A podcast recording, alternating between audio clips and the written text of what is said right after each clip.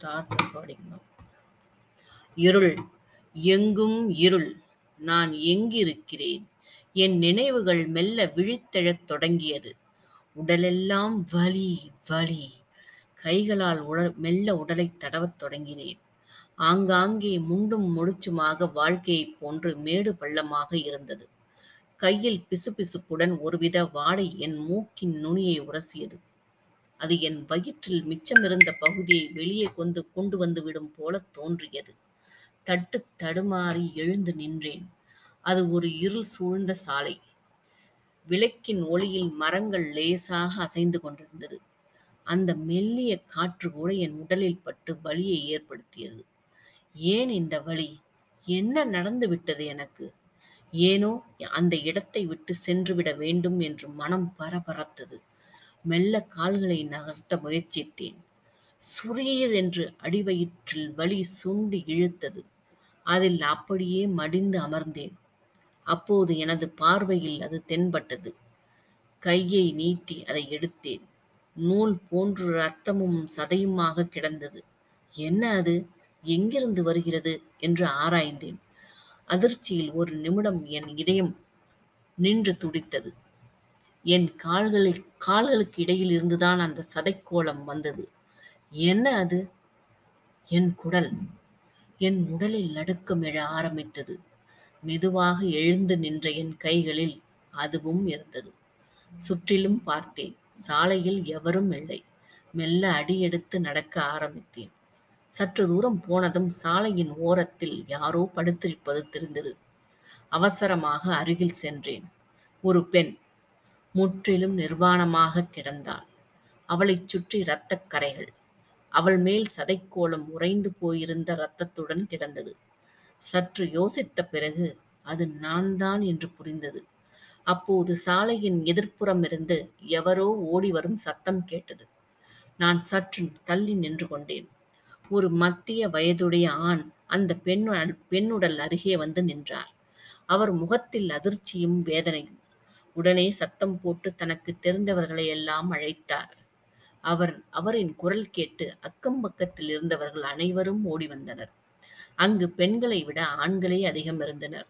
ஒரு சிலர் பரிதாபமாகவும் ஒரு சிலர் அருவருப்பாகவும் மற்றும் சிலர் வக்கிரமாகவும் பார்த்து கொண்டிருந்தனர். உயிரோடு இருந்தவரை எனக்கு ஆண்களின் பார்வைக்கான அர்த்தங்கள் புரியவில்லை. ஆனால் இப்போது அவர்கள் மனதில் ஓடும் எண்ணங்களை கூட கணிக்க முடிந்தது. கூட்டத்தில் இருந்த பலரின் மனம் கீழே கிடந்த பெண்ணுடன் சல்லாபித்துக் கொண்டிருந்தது. முதலில் வந்தவர் மட்டும் எதை பற்றியும் கவலைப்படாது. அவசரமாக சென்று ஒரு போர்வையை எடுத்து வந்து என் உடலை மறைத்தார். அதைக் கண்டு அவரை நோக்கி இரு கைகளால் தொழுதேன். அப்போதும் எனது கை உயர்ந்ததால் அடிவயிற்றில் மீண்டும் வலி. அதை பொறுத்து கொண்டு அங்கே என்ன நடக்கிறது என்று பார்த்தேன். அவள் மேல் போர்த்திய போ போர்வை போர்த்திய பின் பல ஆண்கள் அங்கிருந்து நகர்ந்து சென்றனர். அந்த வயதானவர் மட்டும் போலீசிற்கு தகவல் தெரிவித்தார். அதற்கு மேல் எனக்கு அங்கு நிற்க விருப்பமில்லை.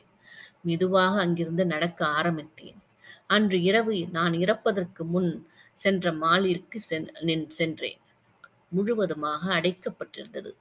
உள்ளே சென்று ஒவ்வொரு இடமாக நின்று பார்த்தேன். எனது தோழனுடன் இங்குதானே உணவருந்தினேன். இங்குதானே அவனுடன் அமர்ந்து திரைப்படம் பார்த்தேன். அப்போது என் மனதில் எத்தனை கற்பனைகள் எதிர்காலத்தை பற்றி. அதை சிதைத்தது யார்? அதன் பின் ஒவ்வொரு இரவும் நான் அந்த வீதிகளில் சுற்றி அலைய ஆரம்பித்தேன். என்னுடைய மரணம் நிகழ்ந்த அன்றிலிருந்து ஒரு மாதம் வரை நாடியே பற்றி எறிந்து கொண்டிருந்தது. ஆங்காங்கே போராட்டங்கள்.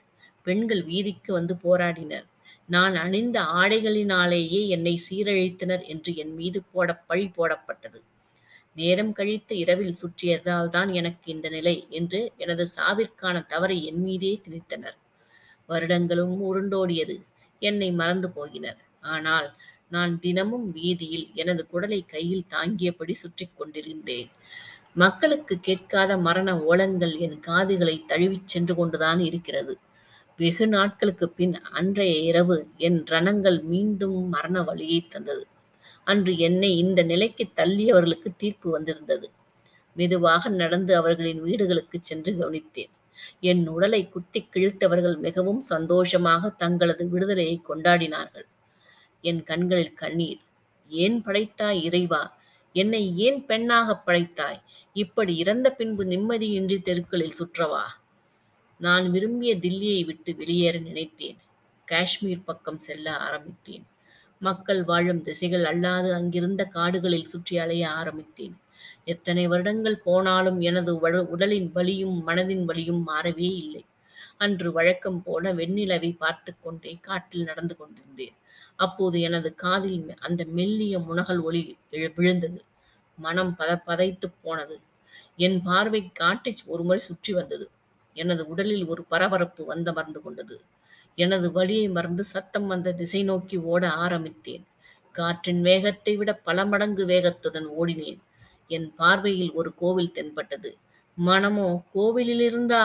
நான் எப்படி உள்ளே செல்வது? என்று கேள்வி எழுப்பியது. எது எது நடந்தாலும் பரவாயில்லை. சென்று பார்த்து விடலாம் என்றெண்ணி உள்ளே நுழைந்தேன். எந்த தடையும் இன்றி உள்ள செ உள்ளே செல்ல முடிந்ததால் அவசரமாக கண்களால் துழாவினேன். அங்கு கண்ட காட்சியில் ஏற்கனவே உறைந்து போன எனது ரத்தம் மேலும் உறைந்தது. சின்னஞ்சிறிய குழந்தை ஒன்று ஆடைகளின்றி நிர்வாணமாக கிடந்தது. அதைச் சுற்றிலும் நான்கைந்து காமுகர்கள் அவர்களின் செயல்களைக் கன்று கண்டு அவர்களை கொன்றுவிடும் கோபம் எழுந்தது.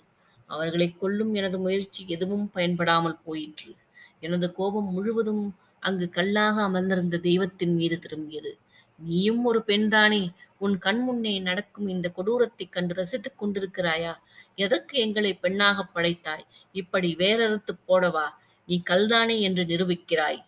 ஆடிப்பாடி விளையாடிய விளையாட வேண்டிய ஒரு குழந்தையை சிதைத்துக் கொண்டிருக்கிறார்கள். பெண்ணாக பிறந்ததால் தானே அந்த குழந்தைக்கு இந்த நிலைமை. பார் உன் கண் முன்னே அரங்கேற்றிக் கொண்டிருக்கும் கொடுமைகளை பார் என்று முறையிட்டேன். ஆனால் எதற்கும் பணலில்லை. அவர்களிடம் சென்று முறையிட்டேன். விட்டு விடுங்களடா. அது பிஞ்சு குழந்தை. பாவிகளை விட்டு விடுங்கள் என்று கெஞ்சினேன். அவர்கள் காதில் எனது கெஞ்சல்களோ புலம்பல்களோ விழவில்லை. இறுதியாக ஒருவன் அந்த குழந்தையின் தலையை ஓங்கி கல்லில் அடித்தான். அவளுக்கு வழியில் உணவக்கூட திராணி இல்லாமல் தொய்ந்து விழுந்தாள் அப்போதும் விடாது ஒருவன் உறவு கொண்டான். அவனது கழுத்தை நெரிக்க முயன்றேன். முடியவில்லை. ஐயோ என்று மடங்கி அமர்ந்து அழ ஆரம்பித்தேன். அப்போது என் தோள் மீது மெல்லிய கரம் ஒன்று விழுந்தது. திரும்பி பார்த்தேன். அவள் எனது அருகில் நின்றிருந்தாள். வந்து விட்டாயா நீயும் என்னைப் போல் நிம்மதியின்றி சுற்ற வந்து விட்டாயா என்று கட்டிக்கொண்டு கதற ஆரம்பித்தேன். எனது தொடுகை அவளுக்கு அவளுக்கு அவளுக்குள் வழியை ஏற்படுத்த அக்கா வலிக்குது. ஏன் அக்கா? நான் என்ன பண்ணினேன்? அந்த மாமா எல்லாம் ஏன் அப்படி பண்ணினாங்க? என்று குழ என்றாள் குழந்தை குரலில். அவளை துரத்தி கொண்டு அவசரமாக தூக்கிக் கொண்டு அவசரமாக அங்கிருந்து வெளியேறினேன். ஓடினேன். மிக வேகமாக ஓடினேன். எதிலிருந்து தப்பிக்க? தெரியாது. என் காதுகளில் அவள் பட்ட வேதனைகளை கூறிக்கொண்டே வந்தாள். என்னால் முடியவில்லை. ஒரு ஏரியின் ஓரமாக சென்றமர்ந்தோம். திடீரென்று எங்களை நோக்கி பல குழந்தைகளும் பெண்களும் ஓடி வந்தனர். நாங்கள் திகைத்து நின்றோம். நாங்கள் நின்றிருந்த பூமி இரத்த ஆறாக ஓடியது. எங்கும் கால் வைக்க இடமில்லாமல் எங்களின் குருதி நிலத்தை மறைத்து ஓடியது. இனிமையான இசைக்கு பதிலாக எங்களின் வேதனை நிறைந்த குரல்கள் வெற்றிடத்தை நிரப்ப ஆரம்பித்தது. நாங்கள் அனைவரும் ஒன்று கூடி இறைவனிடம் கைகூப்பினோம் இனி ஒருபோதும் பெண்ணாக பிறக்க வேண்டாம்.